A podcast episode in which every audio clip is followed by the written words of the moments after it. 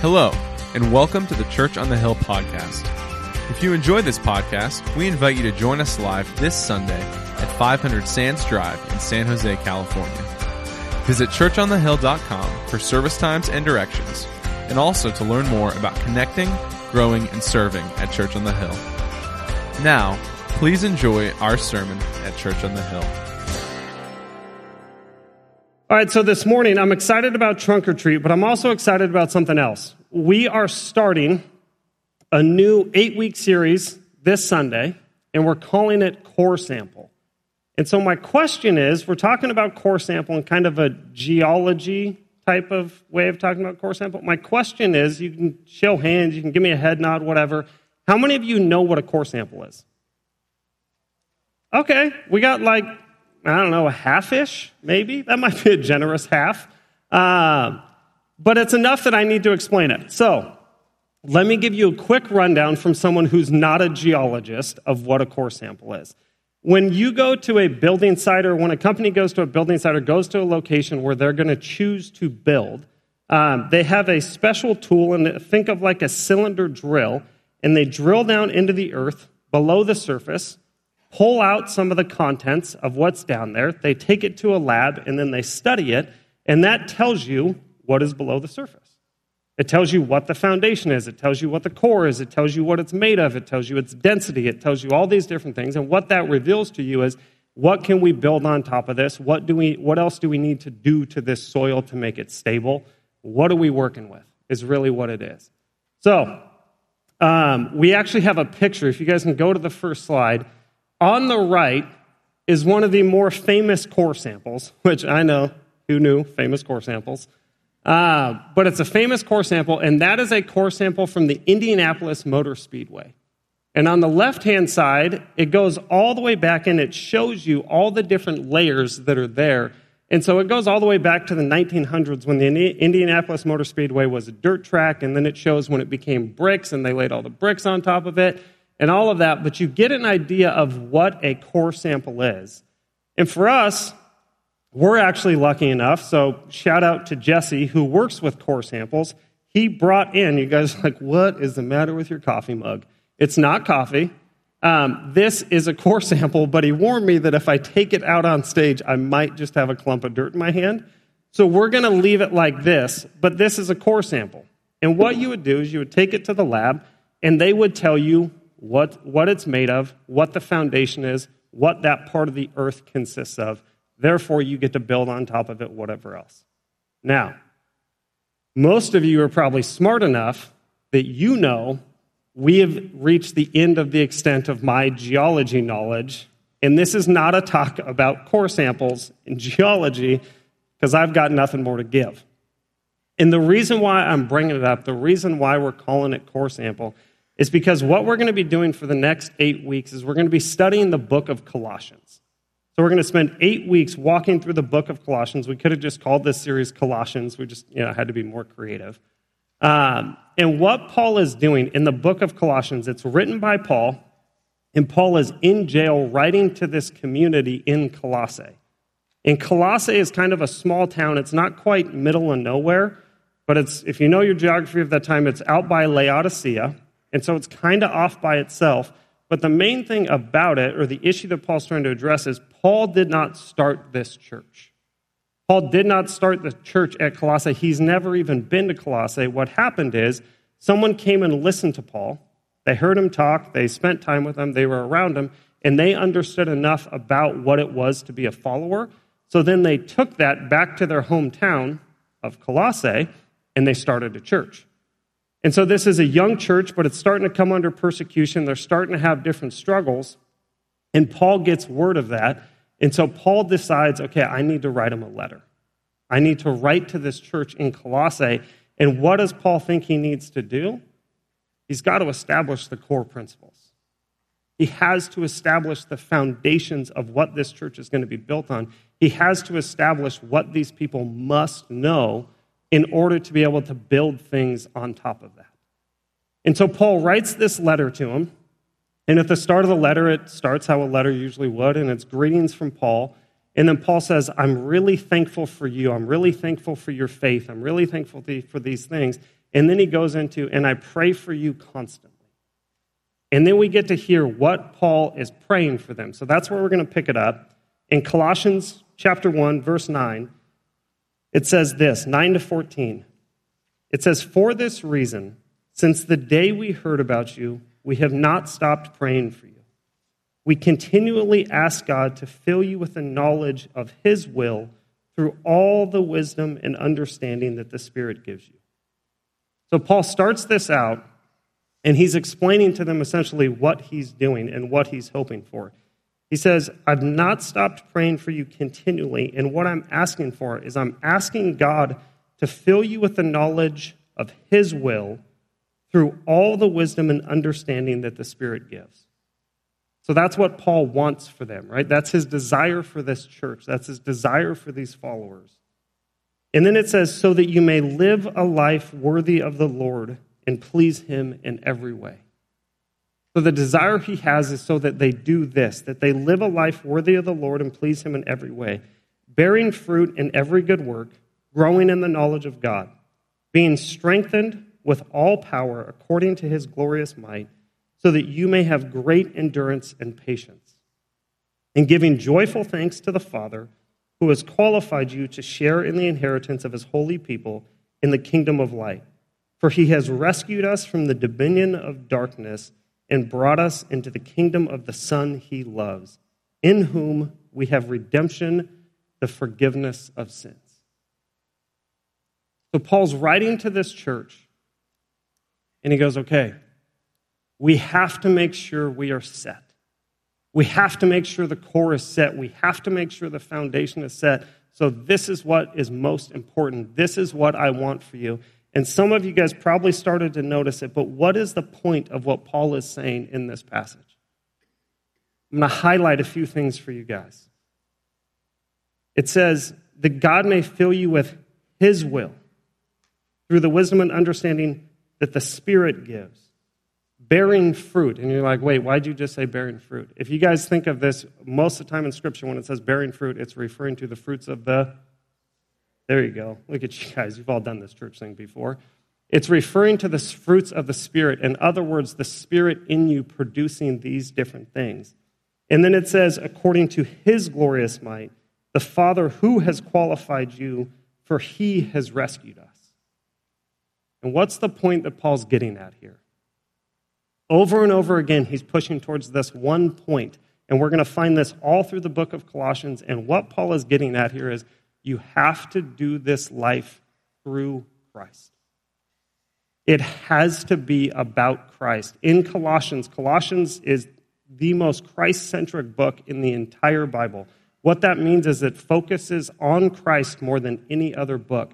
Colossians is only four chapters long, it's pretty short. And there's 15 different times where Paul says, in him, by him, or through him.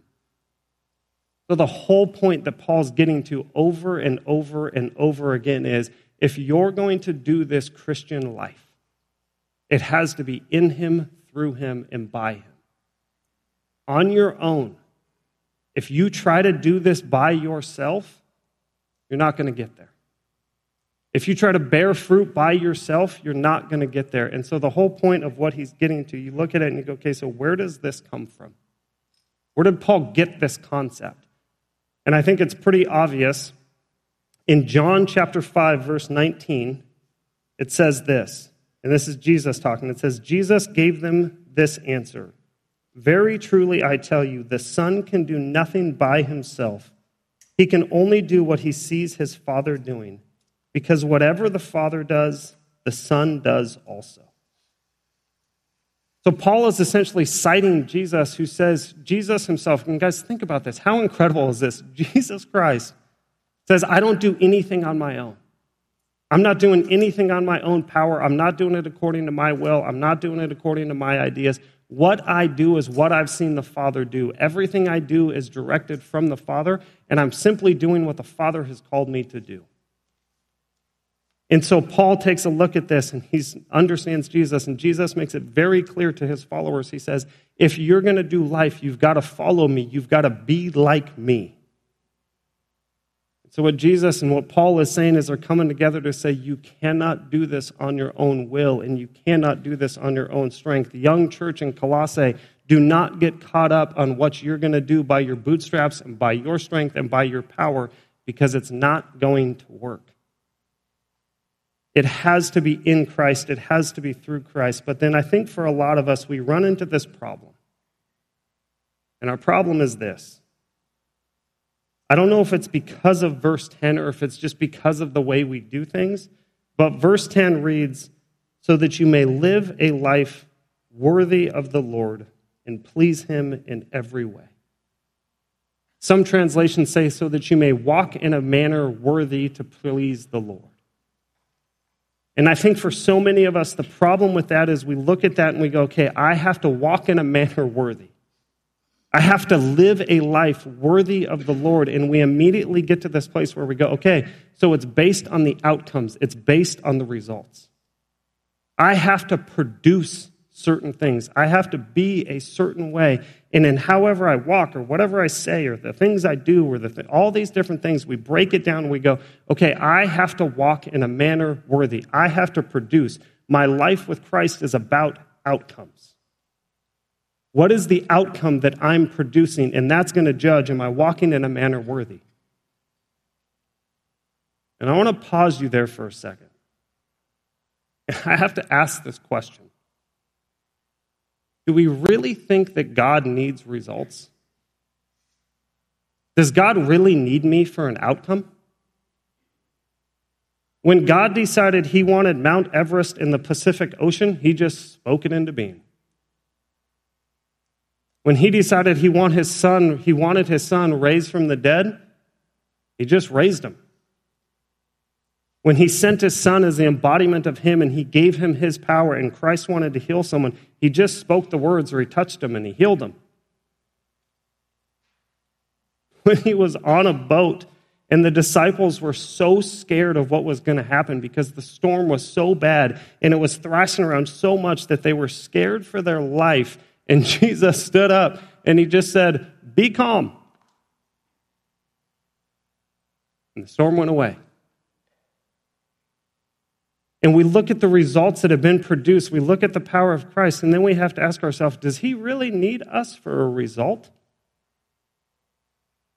Does God need me to produce a certain outcome? No. No, it's not about the outcome. God doesn't need you to produce a certain outcome. The reason why these things are coming up in life is because God is teaching us to rely on Him. He's walking us into a relationship with Him so we can figure out what it is to be dependent on Him, to be connected with Him, to have a relationship with Him, and to not do it on our own strength but to do life through Him. But we are not at a place where God's going, man, I really need you to produce something for me. I really need this outcome from you because I spoke the world into existence, but this one's got me hung up. So I need you. And are we supposed to produce results? Are we supposed to? Yes, I'm not saying that we're not but it's through the power of the Spirit in us, not through you trying harder and putting more effort in and doing it your own way and on your own strength. And the second thing I think we run into is this. In this verse, when it says, walk in a manner worthy, we break it down and we think it's about all these little things, and every little thing is something where God's going, that wasn't worthy, that wasn't worthy. And that's not the truth. In that situation, if you translate the word walk, it's halak. And halak is not a word for every single step you take type of walking, it is an entire way of doing life. God's saying, when you do life, what Paul is saying here is when you do life, do your whole life in a way that's going to be worthy, in a way that's pleasing to God. And what is that? It's how Christ did it. And how did Christ do it? I do nothing on my own accord and on my own power and on my own strength. It's all through Christ. But it's so easy for us to get caught up in going, okay, what do I have to produce? How do I walk in a manner worthy? But Paul, I think, knows this, and I think we know this too. It doesn't work that way. And if you look at Paul, Paul has all of his ancestors, the entire Jewish lineage, entire Old Testament to look back on. And what's one of the main things we learn from the Old Testament? When you try really, really, really hard, you still fall short. Over and over again in the Old Testament, that's the cycle we see. They set up all these rules. They did everything they could possibly do to make it a try harder and then be good enough system, and it was never good enough. They had set what clothes you could wear, what days you could wear them, what days you could work, what days you couldn't work, what things you could eat, what things you couldn't eat, what festivals you had to celebrate, what food you had to eat at the festival, what festivals you couldn't celebrate, what things you had to avoid. They had rules for everything.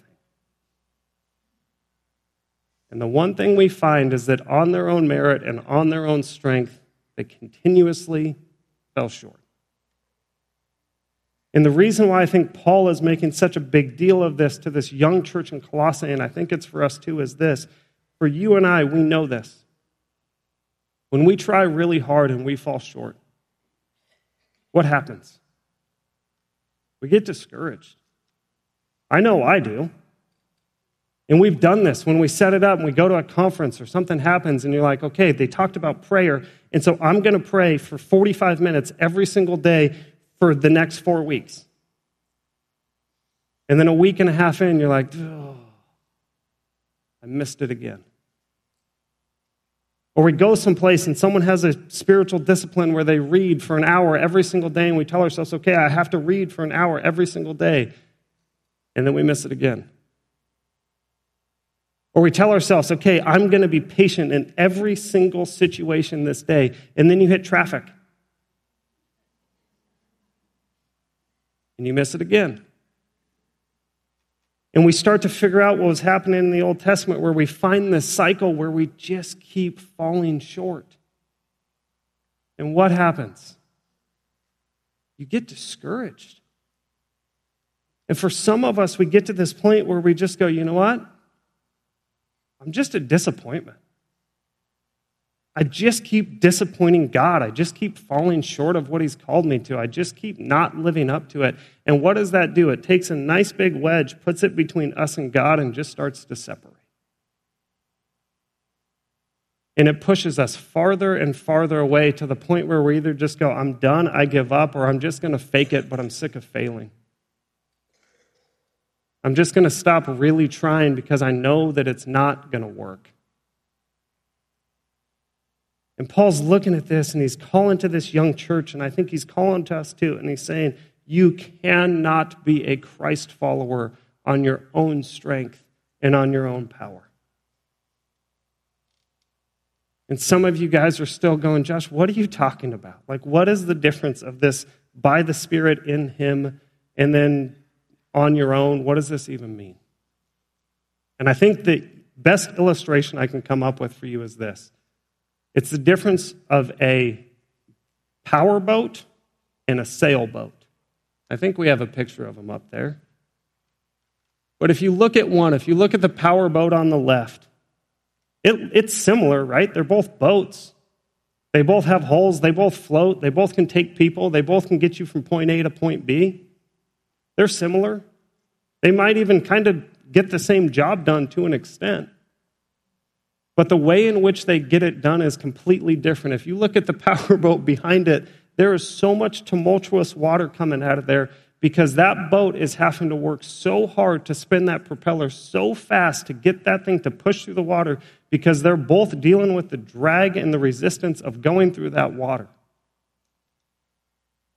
And for a power boat, it's the captain that's in the chair that chooses the destination and says, okay, this is where we're going. And they set when they think they're supposed to be there by. And if they don't feel like they've gotten there in time, then it's time to throttle down. And as you throttle down, you burn more fuel and the motor works harder and harder and harder.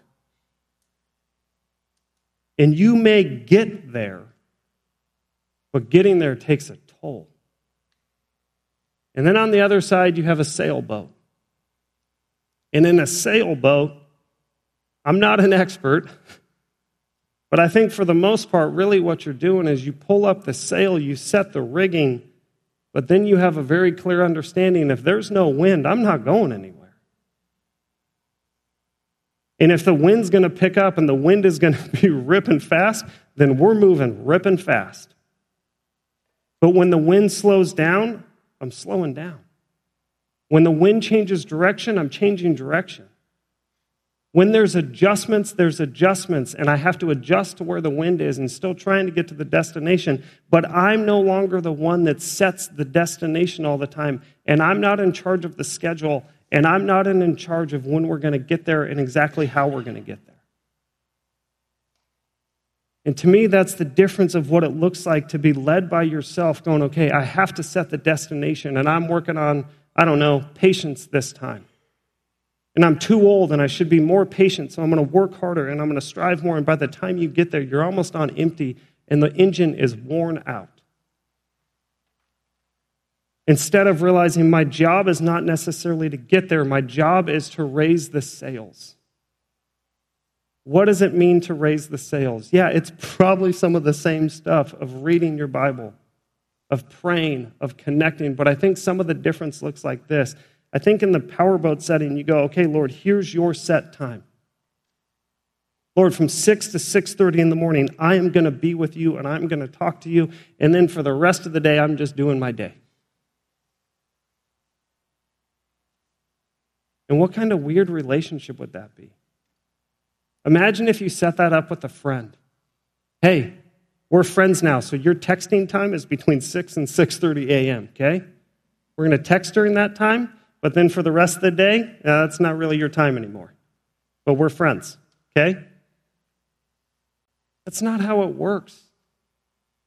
And in this relationship, I think what God is calling us to is yes, have your time from 6 to 6:30, but don't forget, I'm here the entire rest of the day and I have things for you.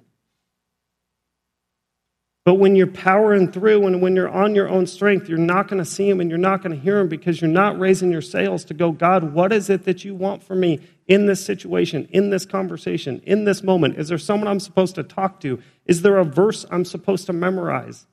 Is there a conversation I need to have or a card I need to write or whatever it is?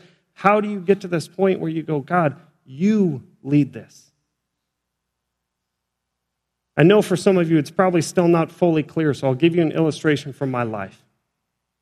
A few weeks ago, uh, on a Tuesday morning, so Tuesday mornings for me, I drop off my daughter at school, and her school starts absurdly early, so I drop her off at 7:40 in the morning, and then I drive to work, and I get here for meetings.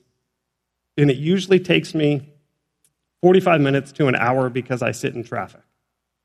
And in that hour, in that 45 minutes, I'm pretty set of like, okay, I have my you know, audio book that I'm going to listen to and a few other things that I'm going to do, maybe a few calls that I'm going to make that are work related, whatever else. I'm going to get these things done while I'm just sitting there in the car. And it's usually good stuff. Like, you know, sometimes it's listen to a book where I'm like, oh, maybe I could help some of you guys a little bit more, become more spiritual, whatever it is, but I'm setting the destination of it. So, this Tuesday, a few weeks ago, I got in the car and I started driving. I just said, You know what, Lord? What do you want me to do? If I'm supposed to listen to an audiobook right now, give me the audiobook and I'll pull that up. But what am I supposed to do? And I just got this inclination call Kevin. I'm like, it's 7:40 in the morning. Why call Kevin? All right, I'll call Kevin. And he's a friend of mine. He lives out in the Folsom area. So I call him. I'm like, hey, what are you up to? And he's like, oh, I'm down in Arizona. I'm like, why are you in Arizona? He's like, Well, um, I lost a friend of mine to cancer, a good buddy, and he's got three kids, and his oldest is now going off to college, and so I'm here with the family trying to help them do drop off at college. I was like, Dude, that's a tough situation. Is there anything that I can be doing for you? And he goes, You know what? You actually might be a good person to talk to. He's like, The guy that I'm dropping off here doesn't really know many people. And I know you just worked with high school students for a long time. That was my part of my job previously here. And he goes, Do you know any high school students that are at Grand Canyon or any college students at Grand Canyon University? and if you guys don't know, for the past few years, every kid that's gone to a Christian school from our church pretty much has gone to Grand Canyon University. So I was like, Yeah, yeah, I know a few. And little shout out here to Drew Carter. Within 20 minutes, Drew Carter, one of our previous students, was in the room with the guy hanging out with him. Now, was that for Drew? Was that for the guy? Was that for Kevin? Was that for me? Was that for this morning? I don't know. But what I know is this if I hadn't had the time to just lift the sail and go, God, what do you want me to do? There's no chance I'm calling Kevin at 7:40 in the morning. But I had to take the time to lift the sail and just go, God, here's what I'm thinking. You adjust it if you need to. You tell me where to go. And I think what Paul is getting at in this situation is the core of what we do has to be that. Because the truth of our life is this we will never get to the life that God has for us on our own strength and on our own power. We can't. And when Christ calls us to be Christ like and live a life like Him, live a life worthy of Him, what He's saying is, give your life to me and have that relationship with me. Lift up your sails and let me guide you. Am I saying you shouldn't have a time where you read and you shouldn't have a time where you pray and you shouldn't have a time where you remember? No. What I'm saying is make sure that God's in the midst of that that you've gone to Him first, that you make sure you have a time where you listen and go, God, what do you want from me? And that has to be my core, and that has to be my foundation. I have to do this through your strength and not my own because on my own I fail and I struggle and I just create distance. But if I do this through you, you power me, you guide me, you direct. So, what we're going to do right now as we close is this I'm going to ask the band to come out. They're going to come out right now, and they're just going to play for a little bit, um, kind of as you guys get some time. And we're going to give you guys time to just be with God right now. And if that means it's time for you to raise your sails and go, God, show me some areas where I need some change. Show me a verse maybe that I need to memorize for this upcoming few weeks. Show me a passage that I need to read every single morning because something's coming. Maybe it's bring a conversation, bring a person, bring something to mind. But what we're going to do is just give you time to be with God, to let Him guide this time and to guide you as you head into this week. And then the other thing we're going to do is we have communion out. And if you know what communion is and you've been with us and you have a relationship with Christ, then we would ask you to go take communion after this. If you don't and you don't understand that, please let it pass. It's not for you. But if it is for all of us to spend a time thinking, God, going, God, you're involved in my life because of the sacrifice you made, and you opened that door for me. So show me, or let me thank you for that. And show me it is what you want to show. Let me pray. Lord, thank you so much for today. Thank you for the fact that you're involved in all of our lives, that you are guiding us. Lord, that you're available for each one of us when we spend the time and we raise the sails. Lord, you're there. And I thank you for that. I ask that we would rely on that and that we would look like what Paul is talking about, where we do life in you and through you not on our own. We love you, Lord. Amen.